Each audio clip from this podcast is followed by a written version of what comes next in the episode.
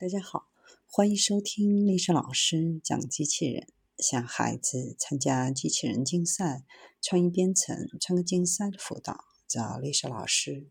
欢迎添加微信号幺五三五三五九二零六八，或搜索钉钉群三五三二八四三。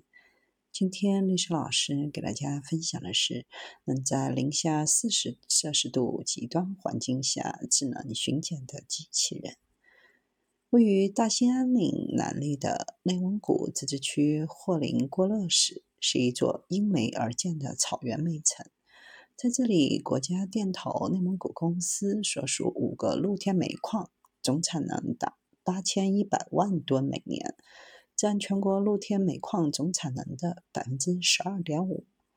其中，北露天煤矿地处高寒地区，全年无霜期仅三个月。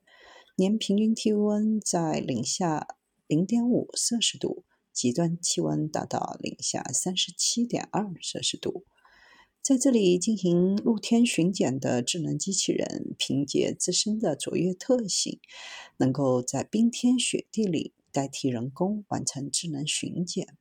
还实现 5G 互联及大数据上云。机器人采用耐低温设计，具备超低温适应能力。可在零下四十摄氏度的极端环境中工作，尤其是在极寒条件下，能够保证充足的动力输出，特别适应低温环境下的露天煤矿等场所。机器人还配备有图像、声音、红外摄像、温度采集分析、双向语音对讲、自动充电、精准定位等。多种智能化功能，